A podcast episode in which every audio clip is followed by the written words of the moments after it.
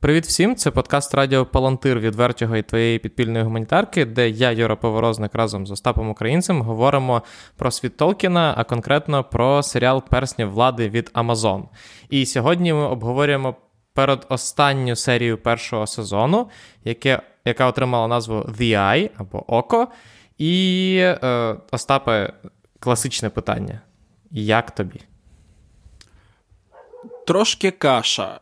Це, напевне, найточніше, е, найточніший опис, бо, попри те, що я дивився серію вчора і пам'ятаю її події загалом доволі добре, мені трохи складно укласти е, те, що відбувалося в епізоді, в якусь цілісну картинку, чого в попередніх не траплялось загалом. Тобто, якщо був е, епізод, е, ліпший він був чи гірший, він розповідав якусь загальну цілісну історію.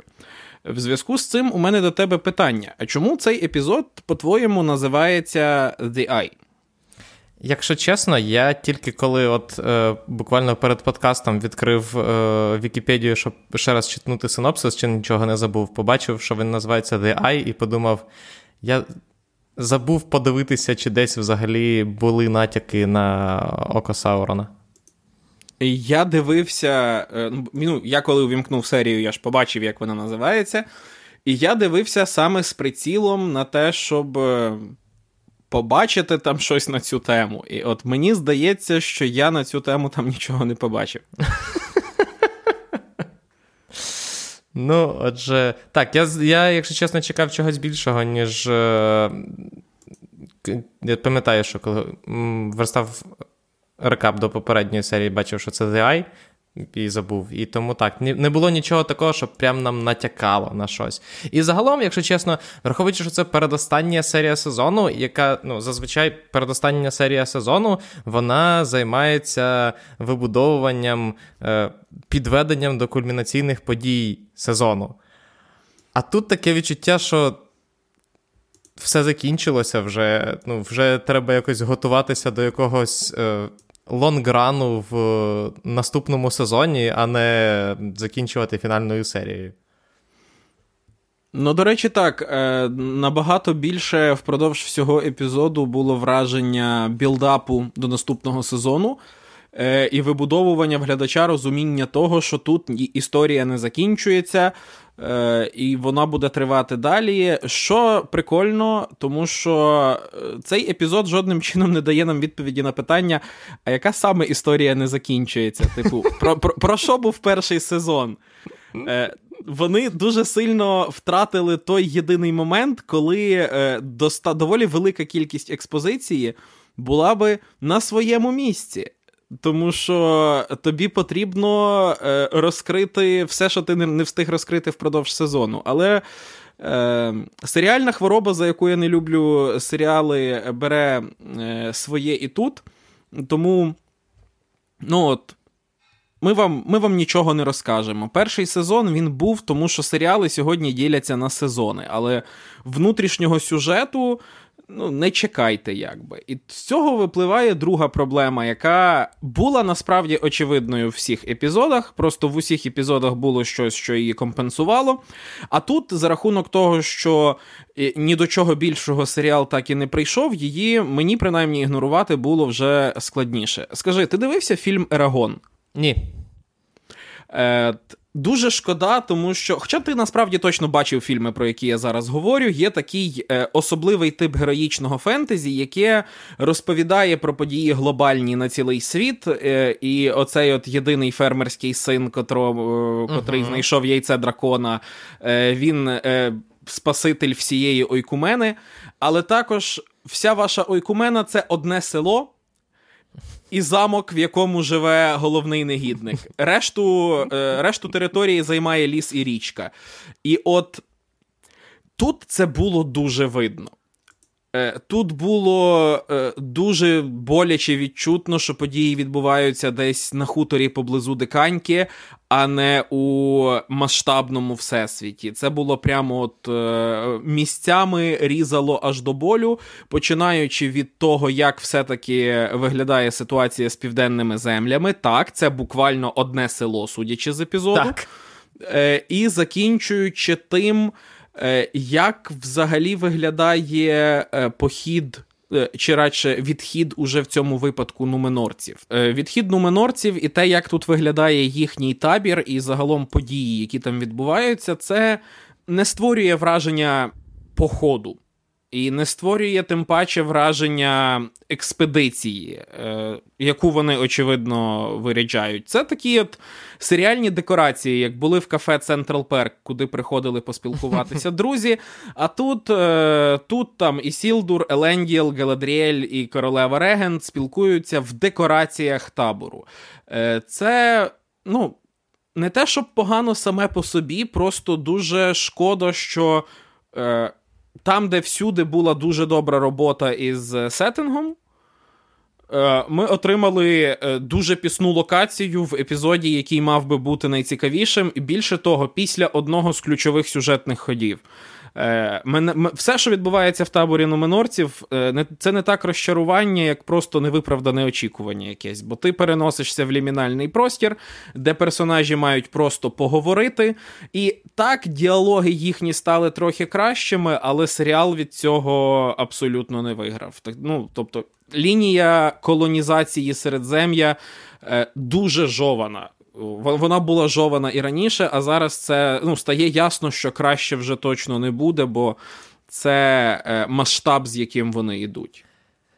Тут знаєш, в чому велика проблема? В тому, що взагалі вся сюжетна лінія нуменорців в першому сезоні є надлишковою. Вони не грають жодного ролі в е, сюжеті. Вони припливають в середзем'я, е, тобто там, типу, нападають на орків. Е, і е, в результаті програють, опиняються під завалами попелу Ородруїну і пливуть назад. Тобто, якби їх не було взагалі, нічого б не змінилося. Взагалі нічого б не змінилося. Ну, тут я не погоджуся. Змінилось би, тому що е, все, що сталося з нуменорцями в цьому сезоні, е, потрібно нам для того, щоб пояснити ну, мотивацію нуменорців в другому сезоні, де, вочевидь, буде війна між Нуменором і Сауроном, е, судячи з усього, що ми наразі знаємо. Але е, також проблема, на яку ти вказав, дійсно є в тому сенсі, що в першому сезоні нуменорці просто були більшість контексту, який ми наразі про них знаємо, ніяк не зіграв у першому сезоні. Е, і це не такі делікатні натяки, як е, у Грі престолів, дуже часто. Це інфодампи значною мірою. І ці інфодампи, очевидно, готуються для того, щоб ми ліпше розуміли контекст наступних сезонів. Ну, а це, це ж завжди прекрасна думка саме так будувати свій сюжет. Е, тому а, ну, я я не знаю, що ще сказати. Ну, слухай, просто насправді е, я розумію, що е, формально Нуменор в цьому сезоні він якби.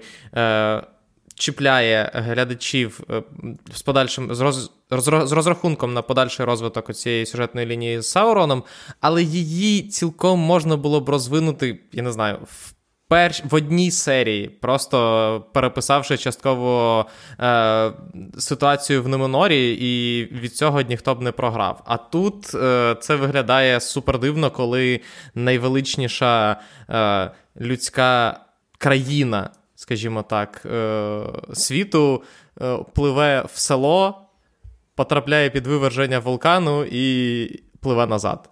Ну, це виглядало як мінімум дивно. Ну і плюс я ж кажу, що що чекати восьмій серії, не зрозуміло. Це при тому, що в попередньому епізоді, коли вони ще тільки пливли на кораблі, насправді був дуже хороший момент, який от прямо став для мене.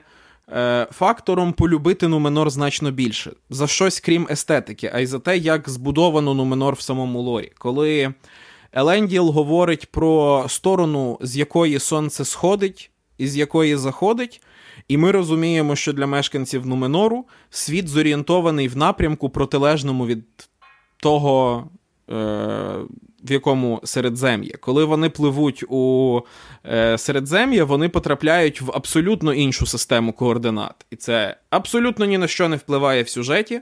Але це настільки приємно спостережена деталь у світі, в котрому географія, безперечно, дуже важлива. Е, що я подумав, можливо, далі такого буде більше. Можливо, далі через подібні дрібні нюанси нам будуть розкривати лор цивілізацій. Бо це не арка персонажа, це саме контекст, в якому він живе, світ, який його сформував. Але, мабуть, ні. Або це буде ставатися теж раз на два епізоди в одному моменті, коли сценаристи е, вирішують, що це можна було б зробити. Тому що в цей момент е, на кораблі я розумію, наскільки водночас величною і ізольованою країною є Нуменор. А коли. Е, всі персонажі е, за сезон встигають по кілька разів змінити своє ставлення до середзем'я, до ельфів. Е, пригадай, з чого починав е, Еленділ і до чого він прийшов, і скільки разів скільки разів він змінив свої погляди за ці кілька епізодів. Те саме сталося з королевою Регентом, те саме сталося з Ісільдором. Більшість часу я просто не розумію, а хто такі нуменорці. Нам дали доволі багато контексту, який поки що висить в повітрі, але ким є ця сторона конфлікту, я досі відповісти практично не можу. Їхня проблематика для мене, ну, вона від мене дуже далека. І. Можливо, в цьому сенсі навіть добре, що вони зробили саме так, і що вони дали настільки прямолінійну в лоб мотивацію е, королеві проводити е, активну колонізацію е, Середзем'я, боротися із рештками сил Саурона, які там є. Бо будь-яка інша мотивація була просто не підкріплена сюжетом, бо сюжет сам не знає, яка мотивація в цих персонажів, і не знав до цього моменту. І оце образливо, бо фактично до останнього епізоду, далеко не найсильнішого в усіх інших планах, Нуменор був реально не потрібен. Абсолютно. І просто мене насправді найбільше в цій ситуації е, напрягає масштаб того, що відбувається. Тобто від максимально, е, ну, скажімо так, build-up, який нам показували, він все-таки е, ти розраховував на щось більше, ніж на е, ну, фактично миттєвий, е, миттєве відплиття назад через те, що е, ну, вивер... це, як це сталося виверження вулкану, і е, Еленділ, який весь сезон був таким от. Е, таким суворим другом ельфів, раптом через виверження вулкану. Е, ридає і страждає через те, що загубив сина, і взагалі тут сталося хто зна що. Треба їхати назад через те, що ну, велична нація зазнала е, краху під селом десь посеред Мордору. Е, якби нам показали, умовно кажучи, там, я не знаю, те, ми ми дізналися, що в гирлі Андуїну є колишня колонія Нуменору. Якби нам показали, що вони прибули туди. Е, скажімо так, е, ну, відновили якесь певне життя в цій колонії, і потім, е, там, умовно кажучи, після.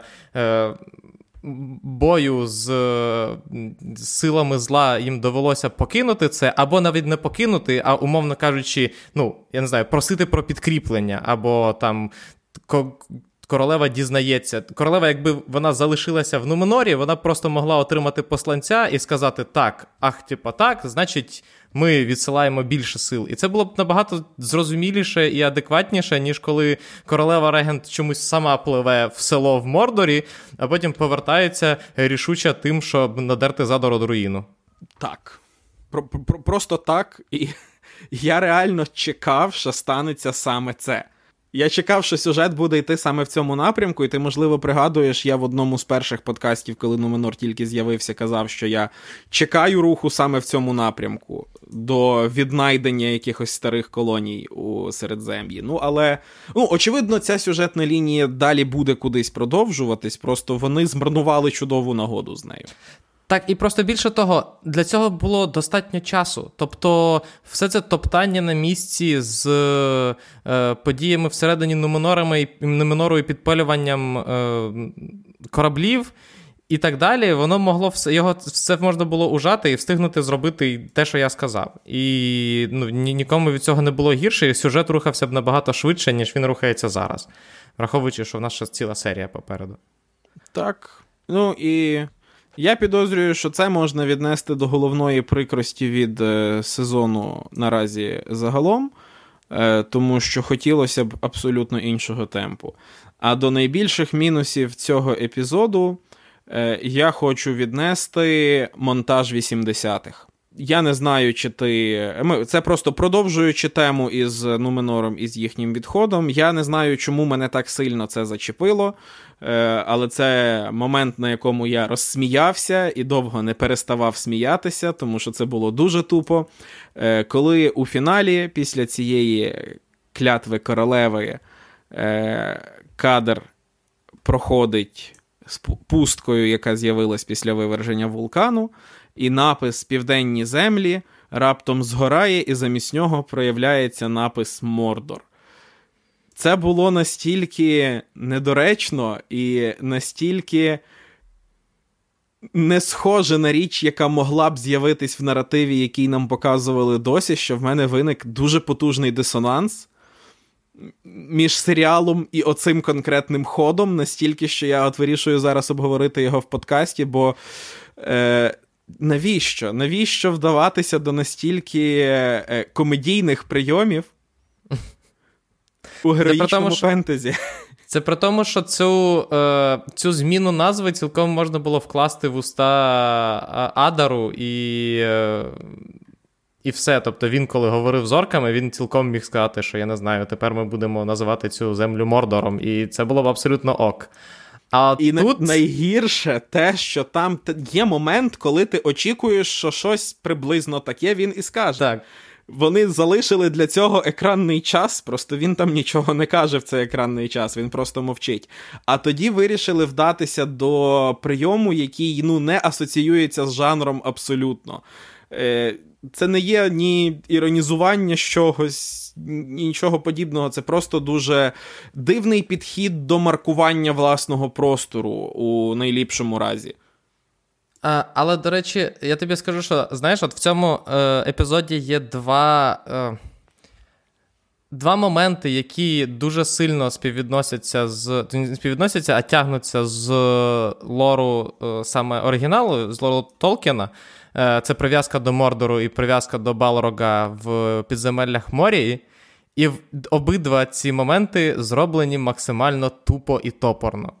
Тому що е, в випадку з Балрогом я був дуже розчарованим тим фактом, що нам нам показали, що Балрог, по суті, просто лежав весь цей час на дні печери. Тобто, навіть, е, умовно кажучи, е, Володарі перснів, ми знаємо, що є фраза, що гноми копали настільки жадібно, Остапе, ти згадав цю фразу, що розкопали древнє зло. А тут для того, щоб розкопати древнє зло, е, Дуріну довелося просто пробити стіну, і все. І виявилося, що це древнє зло, воно просто е, скорчилося десь внизу печери. Ну, вибач, в першу чергу варто пам'ятати, що він пробив цю стіну жадібно. Якби він пробив стіну нормально, проблем не було б. Але. Так, це дуже тупий момент, один із кількох у цьому епізоді. Е, мені найбільше в ньому подобається той факт, що змонтовано все таким чином, ніби е, Балрога пробудив листок. Так. Дуже чуткий я, сон. Я Балрога. аж не повірив, коли передивився цей момент. Але, типу, все так і виглядає. Всередині темно, не чути ніяких звуків, ніяких проблем, але тоді листок опускається на дно печери, згорає, і Балрог тут як зареве, тому що в нього, очевидно, є якісь проблемні спогади з листям, яке падає на голову ще з часів першої епохи. Це було в дусі трейлера Діабло. І я кажу це з максимально зневажливими конотаціями. Тому що трейлери Діабло виглядають дуже круто, але жоден з них не є всесвітом Толкіна. І дуже об, дуже образливо бачити, що хтось ставиться саме так. Так, я ну, я просто не розумію, якщо чесно, цього рішення і чому було прийнято саме таке візуальне рішення, максимально нелогічне. Е, але давай тоді поговоримо заодно про сюжетну лінію е, Елронда і Дуріна. Ні, ні, ні. Я хотів би ще трошки зупинитись на сюжетній лінії Балрога, тому що у мене є е, наполовину питання, наполовину припущення. Е, Чи не здається тобі, що балроги це найбільш містичні істоти в усьому е, в усій арді? На відміну від драконів, е, від е, та від будь-кого насправді, ніхто не має поняття, ким або чим Балрог взагалі є. Вони, очевидно, розумні, тому що вони генерали Моргота. Але їхній інтелект настільки сильно виходить за межі нашого, настільки трансцендентний нашому, що ми не можемо розпізнати чи описати цей інтелект, чи чому єдине, що балроги роблять, це просто дивляться в камеру і ричать. Вони аналог восьминогів у цьому світі. Вони дуже розумні, але ми не розуміємо, як саме. Ну слухай, я ж так розумію, що е, це такий аналог джинів в е, світі Толкіна. Це вогняні духи, які mm, е, отримали своє Відповідно, вони просто дуже злі. Тобто вони дуже е, е, інтелектуально розвинені, але вони просто дуже злі. І враховуючи, що в них є дуже суттєві anger issues, вони і вони не вміють висловлювати свої емоції, тому що Моргот явно був не з тих людей, які вчив людей, вчив своїх підданих висловлювати емоції. То все, що ми бачимо на екрані, це е, прояви неконтрольованої агресії. Як і тим більше, що ти ж поміть, Е, двічі, коли ми бачимо Балрога, який речить, ми бачимо його всього тричі. Один раз, коли він б'ється з е, е кимось з ельфів е, біля дерева. Але решта два рази, володари перснів і тут, ми бачимо його в момент, коли його будять. Угу. Можливо, він в нього реально дуже просто дуже тендітний і нетривкий сон, і він будеться з будь-якого шороху листя, як ми бачимо, і тому з цього і нерви. А, Може бути. Це звучить як надзвичайно резонне пояснення того, що явно не задумувалось як продумана сюжетна деталь. Uh, давай, Але це uh... насправді насправді мені. Я просто хочу ще раз констатувати свій сум з того приводу, що ми нічого не знаємо про балрогів насправді. Е, з усього але, але, середзем'я їх найбільше люблять візуально, і вони найбільш недооцінені як істоти.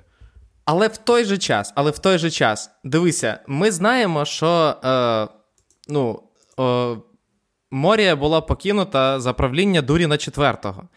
Е, і Дурін IV на цей момент правив достатньо довго, щоб його е, визнали одним з найвеличніших королів е, гномів. І за його час, часу Морія досягла свого найбільшого розквіту. Враховуючи, що ми бачимо, що Балрок прокинувся, а Дурін IV ще навіть не те, що не планує стати королем, а втратив навіть е, можливість стати ці, стати королем, то цілком можливо, що ми будемо бачити, як 5 сезонів Балрок намагається домовитися з гномами, щоб вони його не чіпали. Або я не знаю, вони ведуть дипломатичні війни, які в кінці кінців закінчаться тим, що він скаже: Ні, знаєте, мене не влаштовують такі умови. Забирайтеся. Оце ти оптиміст. Ну, слухай, як пояснити пробудження Балерга в кінці першого сезону, коли, по ідеї, ну, широків 100 гноми мають спокійно копати мітрил? Е, Балрок за характером е, і за тим, як його трактують, тобто на нього всі люблять дивитися, але ніхто насправді не знає, що з ним робити в кадрі. Е, дуже нагадує мені кота. Можливо, спить він точно так само. Тобто він, звичайно, на тебе кричить, коли ти його раптом будеш, але це не означає, що він зараз встане і почне пісяти тобі в тапки. Тому якось так. Але роз... мені просто мені тепер цікаво, ну, типу, як вирішиться ця ситуація. Тобто, нам показали, що Балорок пробудився. Якщо перша сцена наступної серії буде те, як Балорок е, каже. Та йобаний в рот, ви, ви задовбали і іде глибше в печери, тоді окей, в мене не буде mm. не буде жодних питань до серіалу. Але якщо вони раптом вирішать забути просто про це, а потім в якомусь четвертому сезоні такі, а, до речі, там ж Балрог проснувся, то, то це буде супер дивно. Ні, ну я сподіваюся, все-таки, що аж так вони з цим не вчинять. Тим паче, що в Балрога з Сауроном потенційно можуть бути якісь цікаві взаємодії. Не будемо поки переходити до е, до інших сюжетних ліній. Е, давай погов... да, давай поговоримо про Елронда. Ти, як е, головний фанат цієї сюжетної лінії е, в нашому подкасті, що скажеш? Все ще подобається, але проблема точно та сама, що в решті епізоду. Е, Тому е, я навіть не впевнений, чи варто деталізувати. Е, Дуже фрагментарно, е, дуже дивно, і мені здається, крім дружини Дуріна і самого Дуріна ні в кого не витримано нормально характер. Е, У Дуріна третього його так точно. Uh-huh. Дурін третій дуже дивний персонаж, і дуже дуже мені незрозумілий. Е, Схожий е, на типового короля гномів з якогось Dragon Age, за тим, наскільки дивна політика панує в нього в голові. Але в серіалі це заходить трохи не так, як у грі, і е, ну не знаю, мені б хотілося його трохи ліпше окресленим. Також Мітрил. Е, добре, Дуріну третьому не подобається ідея копати, хоча, як ми бачимо, там не треба копати, там буквально уже викопана жила. Uh-huh. Треба просто спускатись і добувати його практично відкритим способом. Нехай. Йому не подобається сама ідея. Тоді ми бачимо, як е, Елронд у самому кінці, коли його підемо з кінця, коли Елронда виганяють із Морії. Він стискає в руці той самий шматочок мітрилу, і я е, почуваюсь достатньо впевненим тут, щоб припустити, що саме з цього шматочка мітрилу буде зроблено один із трьох ельфійських перснів. Е, І посміхається так, ніби цей шматочок мітрилу є вирішенням його проблеми. Е, питання, яке в мене виникло до цієї сюжетної лінії в цілому, так а чи є цей шматочок мітрилу вирішенням їхньої проблеми? Наскільки великі запаси мітрилу їм потрібні для того, щоб зупинити власне згасання, якщо ми бачимо, що сама присутність мітрилу зупиняє згасання, і з цього мітрилу, наче як не убуває? Який бізнес-план цієї затії з гномами мав бути від самого початку? Я наскільки я хвалив в минулій серії те, як чи в позаминулій те, як вони е, грамотно пояснили те, що Толкін просто не вважав за потрібне пояснювати, саме згасання ельфів, мітрил, персні влади, нашого персні влади, для чого це підганяється, все і так далі. Так в цьому, так в цій серії дуже ну, настільки по-ідіотськи показана, показаний вплив мітрилу на е, згасання, що ну, тут я з тобою повністю згоден. Все, що залишається, це просто носити цей шматочок мітрилу і це, як навіть, і підносити його до будь-якої, е, до будь-якого візуального цього, як навіть, е, джерела згасання для того, щоб його вернути назад. Це я розумію, що вони намагалися візуалізувати і пояснити складний концепт. Але вони в бажанні його візуалізувати і пояснити е, спустилися вже до рівня фільму Адама Сендлера, а так низько опускатися не потрібно було. Я не уявляю, чому настільки влучним мені здається порівняння з фільмом Адама Сендлера. Але просто знай, що воно мені здається надзвичайно влучним.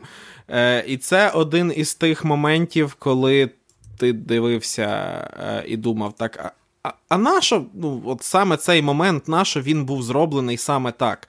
Е, І з одного боку, я радий, що всі ці моменти вони заощадили на один епізод і дали можливість е, з насолодою переглядати попередні шість. Е, З іншого боку, е, в цьому дуже видно форсованість сюжету. Чого не мало би бути видно, в принципі. Вони попередні епізоди поводились так, ніби розуміли, що в них є весь час на світі. Uh-huh. Е, А в цьому епізоді раптом такі: ох, бляха, в нас же ж один епізод до кінця. Давайте понапихаємо сюди очевидних візуальних метафор, які точно всі зрозуміють, аби більше ну, нічого не пояснювати і закласти нормальний горизонт очікування на наступний сезон. Так і і при цьому всьому воно ж взагалі, ну от те, що ти кажеш, ця сцена з листочком і мітрилом була абсолютно непотрібна з сценарної точки зору. Нам вже в попередній серії показали, що Дурін, е, почувши, що він може врятувати весь ельфійський рід, і те, як він ставиться до Елронда, в нього є всі причини для того, щоб самостійно почати копати жилу, особливо якщо йому ще й дружина каже: Давай, давай копай.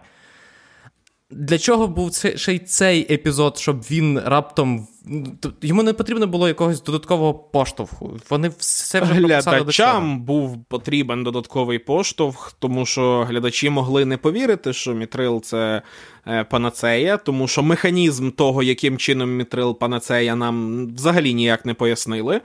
В чому моя фундаментальна проблема, а тому були змушені пояснювати через дуже тупу візуальну метафору, яка Да, не виконує жодної сюжетної функції для персонажів серіалу. Але для гляд... ну, я впевнений, що це було зроблено для глядача, і через це мені, якщо хочеш, ще більш образливо. Я згоден, я тому, власне, і порівнював його з фільм... це з фільмом Адама Сендера, тому що ну, це вже пояснення зовсім для для тих, хто не дивився серіал до ці, до, рівно до цього моменту, і такі, так а що що це що, що це, що за камінь взагалі? Що тут відбувається? А, він прибирає чорні полосочки на листочку. Right. Значить, важливо, важливо. Да. І е, друге питання з цього ж е, е, з цього ж поля у мене до того, як саме Дурін вирішує копати. Е, Яка саме візуальна метафора його до цього приводить, не так важливо. Але він знаючи, що його батько в курсі всієї затії з Мітрилом, і що його батько категорично проти, і що його батько, очевидно, знає, в якому саме штреку вони копають Мітрил, іде разом з ельфом, якому його батько максимально не радий в своєму королівстві, прямо там на місці на розкопки. З того, який горизонт інтелектуальних очікувань нам було виставлено до Дуріна і його дружини, і до Елронда, зрештою, знову ж, було припущення, що Елронд собі повернеться, а Дурін з дружиною собі копатимуть жилу і розроблятимуть мітрил, потай від батька, і з цього вийде якась цікава політична. Це ж гноми, це єдине місце в Середзем'ї, де взагалі можна хоча б якось робити цікаві політичні інтриги. Uh-huh. У всіх інш, у всіх інших або вони надто очевидні, як в Нуменору, або надто нудні, як в ельфів. Гноми це єдине місце, де можна розгулятися, і вони настільки е, те, з чого насправді можна було зробити цікаве сюжетне наповнення. Е, ти, ти помітив, як ця арка народилась і вмерла впродовж одного епізоду? Впродовж однієї розмови, буквально, тому що Діса розмов, в розмові з е, Дуріном закладає це все. Вона каже, що ти можеш заручитися підтримкою інших гномських правителів.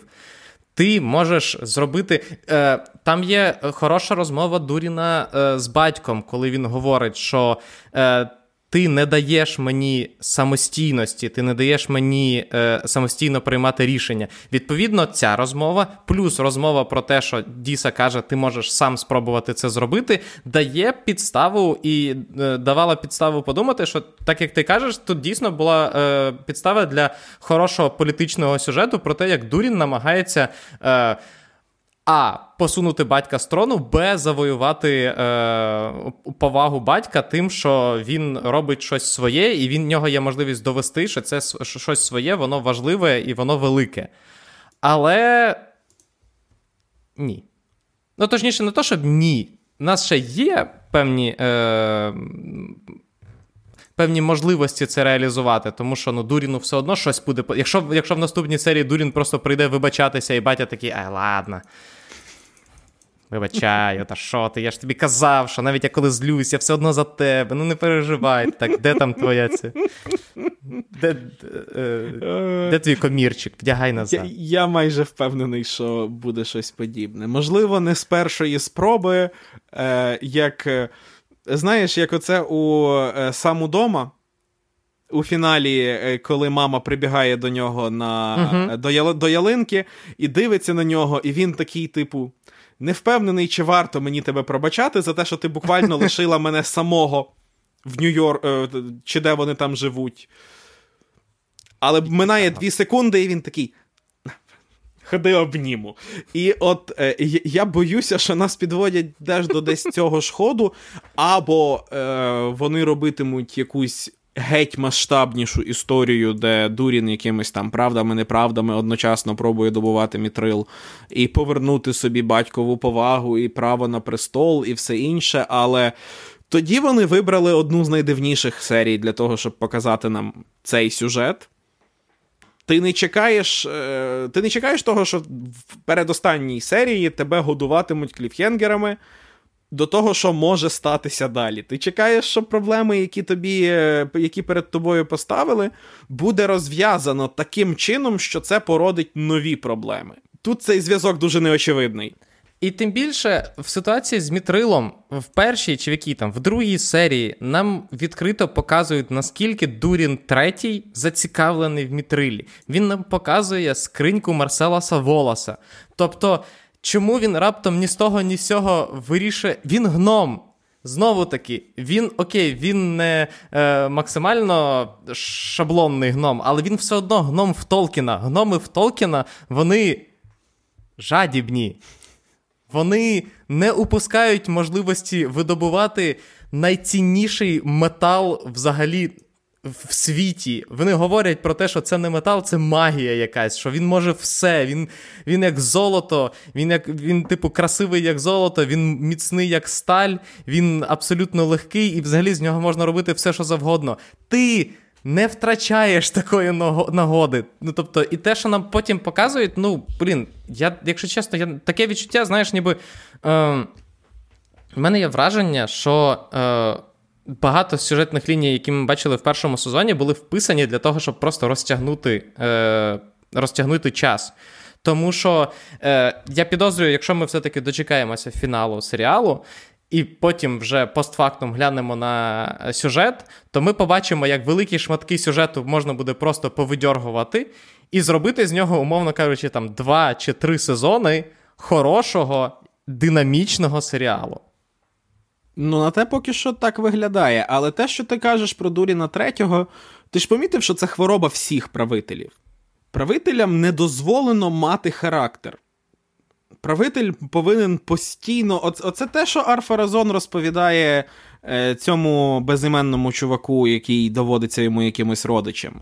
Е, Сином. Що ти пови... ти повинен відчувати настрої публіки, коли ти політик. Всі політики вони саме цим і займаються. Вони відчувають настрої глядача. Е, І змінюють свої погляди таким чином, щоб воно складалося в сюжет що наводить мене на дуже сумний висновок. Сценаристи, в принципі, цього серіалу, навіть ті, котрі добре роблять свою роботу в мізансценах, не вміють писати глобальну політику. Е, Відповідно, ми не можемо мати ніякий грант-наратив, у якому події випливають із прийнятих рішень, е, у якому. Е, те, що стається, є прямим і логічним наслідком рішень, прийнятих у минулому, і особистих вад, і особистої сліпоти різних героїв. Бо герої не мають цих рис. Е, ті з них, котрі не на перш... не на передньому плані, Елронда чи Галадрі... Господи Боже, чи Галадріель це стосується меншою мірою. Угу. Але той, хто керує державою, не має права на характер.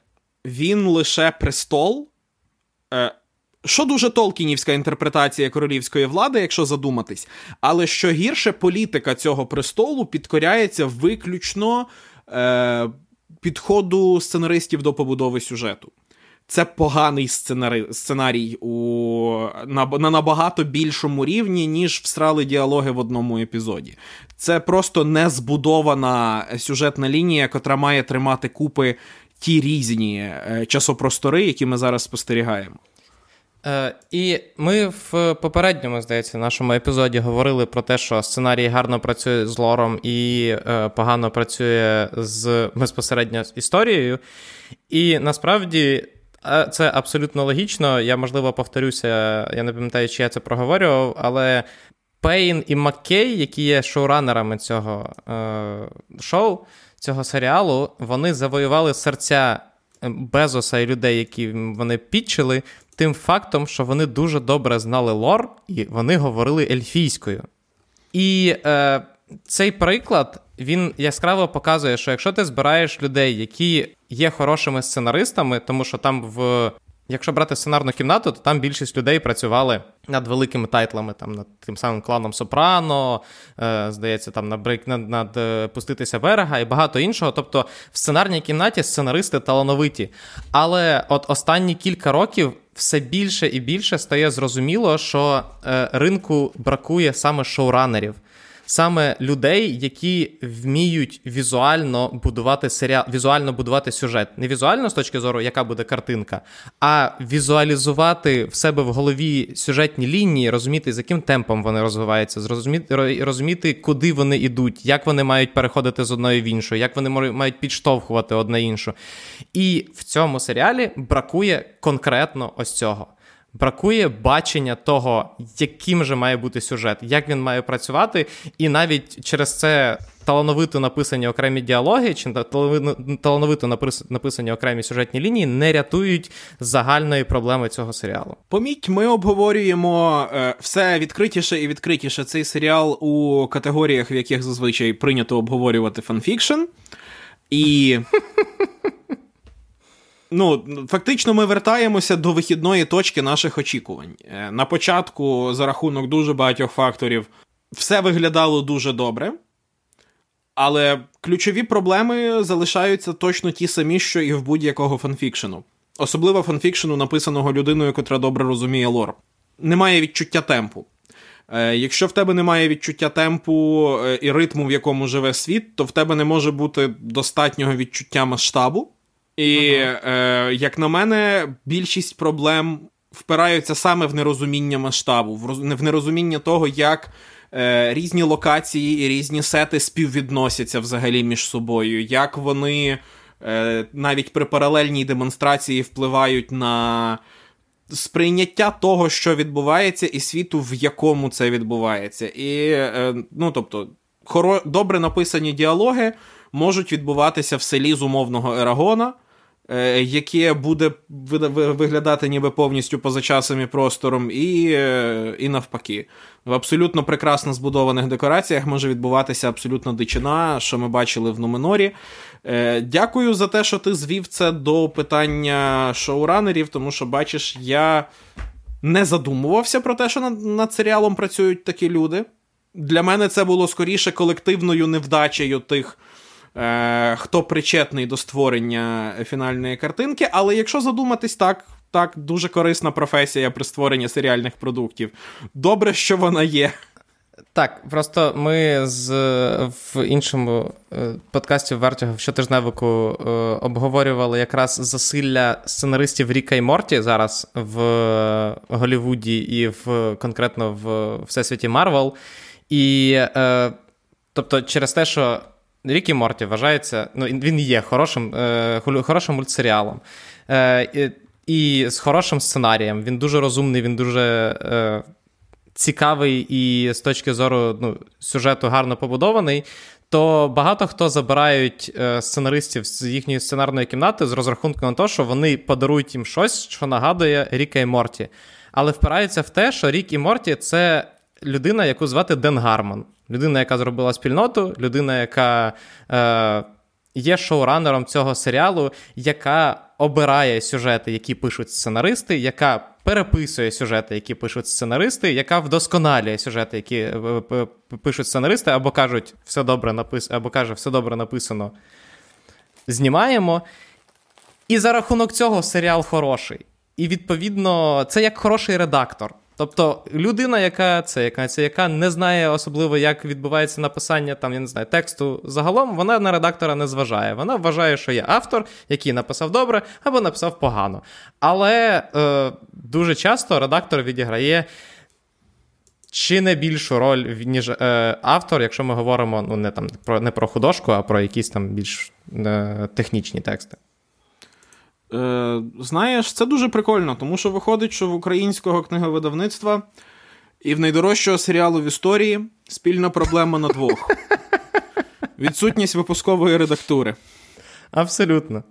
Шкода, що я можу дуже, сказати? Так, це дуже шкода. І е, просто тут очевидно розумієш, що або до п'ятого е, сезону е, це як це шоуранери Володаря Перснів навчаться це робити, або не навчаться. Тобто, це або пан, або пропав в нашому випадку. Залишається дивитися і спостерігати за тим, як вони або вчаться, або ні. Давай перейдемо до останньої сюжетної лінії, яким, яку ми не обговорили. Це сюжетна лінія гобітів. І того факту, що це не Сау, не Саруман. Остапе. Остап розводить руками, ви просто не бачите. Остап розводить руками. Е, Я знав, що це не Саруман з моменту, коли я зрозумів, що це жінка. Хоча з іншого боку. У мене теж перша думка була про те, що... Хоча з іншого боку, теж не факт. Насправді, не можна не бути ні в чому впевненим у цій екранізації. Але але також. Е, а ну, хто це реально? Якщо залишилась якась інтрига, яку я хочу для себе розв'язати, то це наявність цього абсолютно невмотивованого наразі лором персонажа, який робить абсолютно незрозуміло що, з'явився поки що двічі на екрані за весь час, і. Можливо, це єдина річ, яку нам, про яку нам взагалі не спробував розповісти серіал хоча б що завгодно. Я зробив помилку, яку зробив ти перед попереднім записом. Я подивився е, промо фінального епізоду. Там не було жодного нового. Окей, там було два нових кадри, і один з цих кадрів були троє осіб, яких ми бачили в білих мантіях, які кудись дивляться, і за кадром лунає голос про те, що. Е, Я не пам'ятаю, як точно звучить фраза, але фраза є. Е, е, Фраза щось на зразок. Е, Щось там, типу, ти насправді є, чи згадай, що ти є Сауроном. І тут я зрозумів, що на фінал нам можуть припасти найбільш очевидний і найбільш ідіотський сюжетний хід, який тільки може бути. Це те, що е, незнайомець, який весь е, сезон блукав з е, гобітами, і в результаті навіть їм он, оновив, е, скажімо так, сад, виявиться Сауроном. І це буде абсолютно на рівному місці. Тобто ми про нього цілий сезон нічого не знали, а потім нам в кінці такі: це Саурон. Я навіть не знаю, з чим, з чим можна буде порівняти, але я сподіваюся, що ні. Заради блага творців цього серіалу, я сподіваюся, що ні, бо я погано уявляю собі когось, кому не те, що сподобається, хто знайде виправдання для такого сюжетного ходу. Багато хто чекає такого сюжетного рішення, тому що воно є, е, давай скажімо так, не сюжетно виправданим, не сценарно виправданим, а е, клішовано виправданим. О, з точки зору сюжетного кліше, це прям ідеальний варіант. В нас є е, персонаж, якого нам досі не заявили, який дуже важливий для розповіді. В нас є. Персонаж, про якого ми нічого не знаємо, і який ніби хороший, а в результаті виявляється, що він поганий. Я не впевнений, чи те, що люди цього чекають, означає щось хороше для творців серіалу, якщо вони вирішать піти цією дорогою. Тому що можна чекати з думкою, ну, давай, давай. А можна чекати з думкою, давай, давай, я чекаю. Тому що люди, котрі і так не мають хороших очікувань від цього серіалу, резонно припускають найгірше. Ні, я я, я дуже сподіваюся, що вони не підуть в цьому напрямку. Е, Навіть не тому, що робити із цього незнайомця Гендальфа це настільки ж самоочевидне рішення. Просто. Просто тому, що для чого? Чого вони досягли всім першим сезоном в такому разі? Виходить, що єдина, якщо виявиться, що це Саурон, то єдина сюжетна лінія, яка взагалі мала хоча б якийсь сенс, це сюжетна лінія Бронвін. Да. Остання, на яку я був би готовий подумати. Просто е, це буде обман очікувань. Я, Я згоден, це буде обман очікувань. Але це буде обман очікувань е, десь такого ж гатунку, як коли ти заходиш кудись поїсти, а тобі приносять стекломой в горнятку і кажуть смачного. Я не хочу, щоб це сталося в фінальному епізоді. Просто е, я розумію, що це звучить дуже манірно з погляду звичайного глядача серіалу, але нащо? Ну, воно дійсно так, тому що я ж кажу, воно виглядає настільки клішовано, настільки взагалі може виглядати клішоване рішення. Особливо враховуючи, якщо це виявиться так, і якщо вони просто відправили чотирьох е, абсолютно абсолютно дивну команду е, гобітів вони відправили. Давай, по-перше, ну, типу, це. Найдивніша команда, яку ти міг тільки зібрати з всіх, хто був представлений в селі. Тобто нам по факту заявили тільки Норі. Окей, ми ще там і її батько. Ми знаємо, що він хороший. Там всі решта працюють в в межах свого е, прописаного образу. Тобто є е, їхній ось цей, от як то він правильно називається. Ну, коротше, їхній староста, який прокладає стежки. Е, Є його, я так розумію, дружина, е, є там інші гобіти і так далі. В Норі є мама і тато, і так далі. І коли в фіналі Норі така, я піду е, шукати незнайомця, і потім її подруга така, я з тобою, я такий, окей, логічно, вони вдвох це почали. Зрозуміло. Потім, коли раптом зголосилася її мама йти, я такий, окей, цей, цей, якщо чесно, поворот пішов в неочікуваному для мене напрямку. А потім, коли до них приєднався ще їхній староста, Мені взагалі стало незрозуміло, як ця компанія набиралася з точки зору сюжету. Нас не готували, і тут такі, так, ці чотири випадкові гобіти ідуть кудись туди. А в наступній серії ми виясняємо, що вони йдуть ще й за Сауроном. І тому який е, безславний фінал для цих чотирьох гобітів. Ну, е, причому незалежно від того, виживуть вони чи ні. Так. Є є дуже небагато варіантів розвитку подій, де це для них буде не безславний фінал.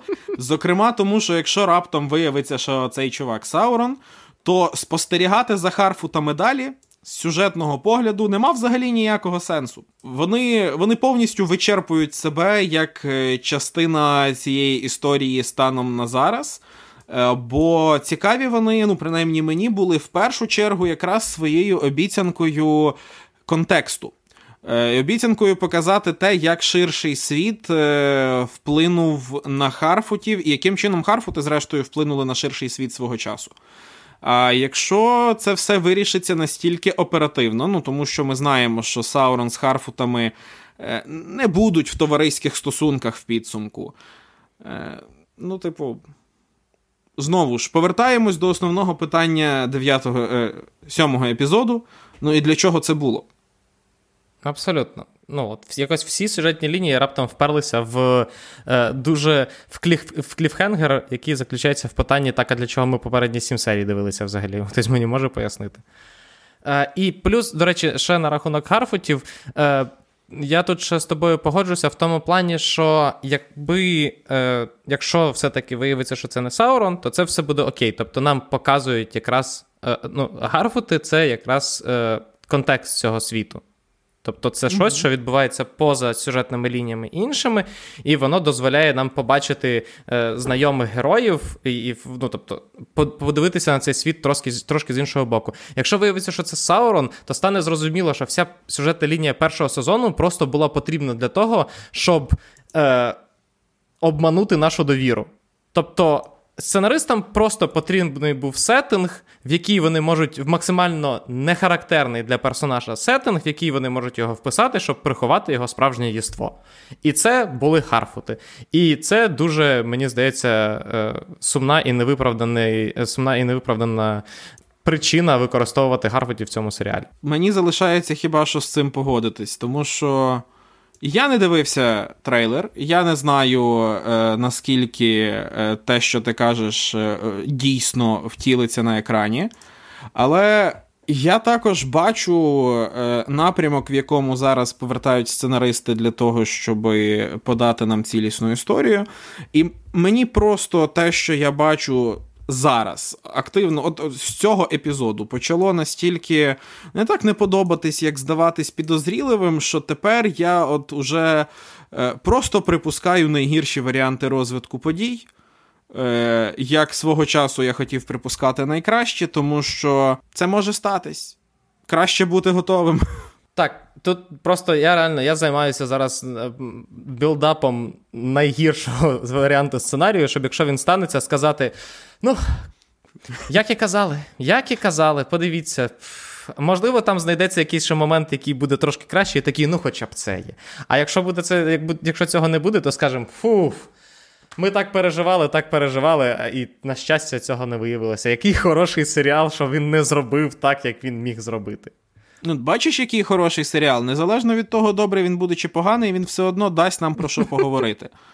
Тобто, Це правда. До певної міри він свою функцію виконає. Абсолютно. Е, я думаю, що на цьому все.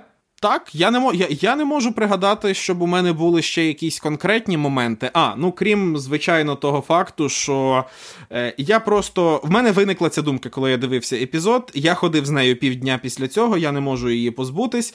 Епізод е, у згорілому селі. Е, на початку епізоду, коли вони оце бігають, шукають одне одного, а особливо рятують одне одного з-під завалів, і там спочатку не виходить, а тоді виходить.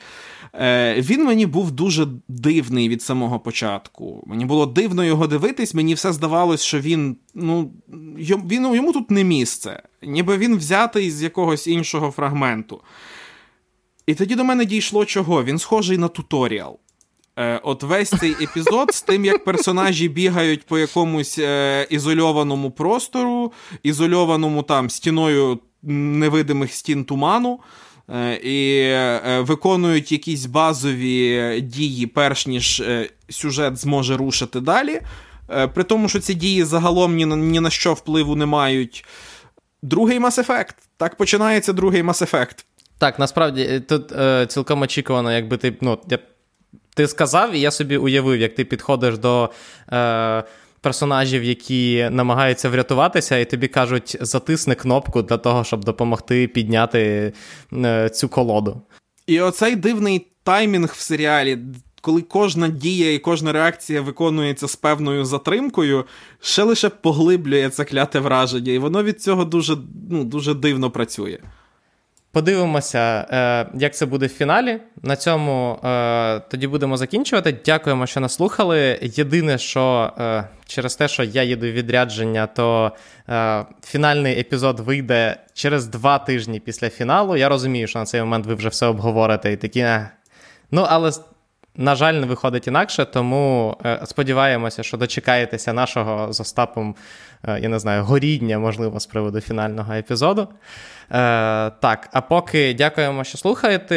Е, Дякуємо нашим ЗСУ за те, що вони нас боронять і дають можливість записувати цей подкаст. І, я сподіваюся, що у вас є буде можливість подивитися його е, з наявним світлом і інтернетом і так далі, тому що ну, всі. Люди цієї країни роблять все для того, щоб в нас була можливість жити е, хоча б мінімальним тим життям, яке не приносить нам страждання як росіянам кожен день в їхньому е, мордорі. Тому донатьте, підтримуйте ініціативи, підтримуйте е, волонтерів, допомагайте одне одному, слухайте подкасти, дивіться хороші серіали, і дивіться інші серіали, які вам подобаються. І до наступних зустрічей. Па-па.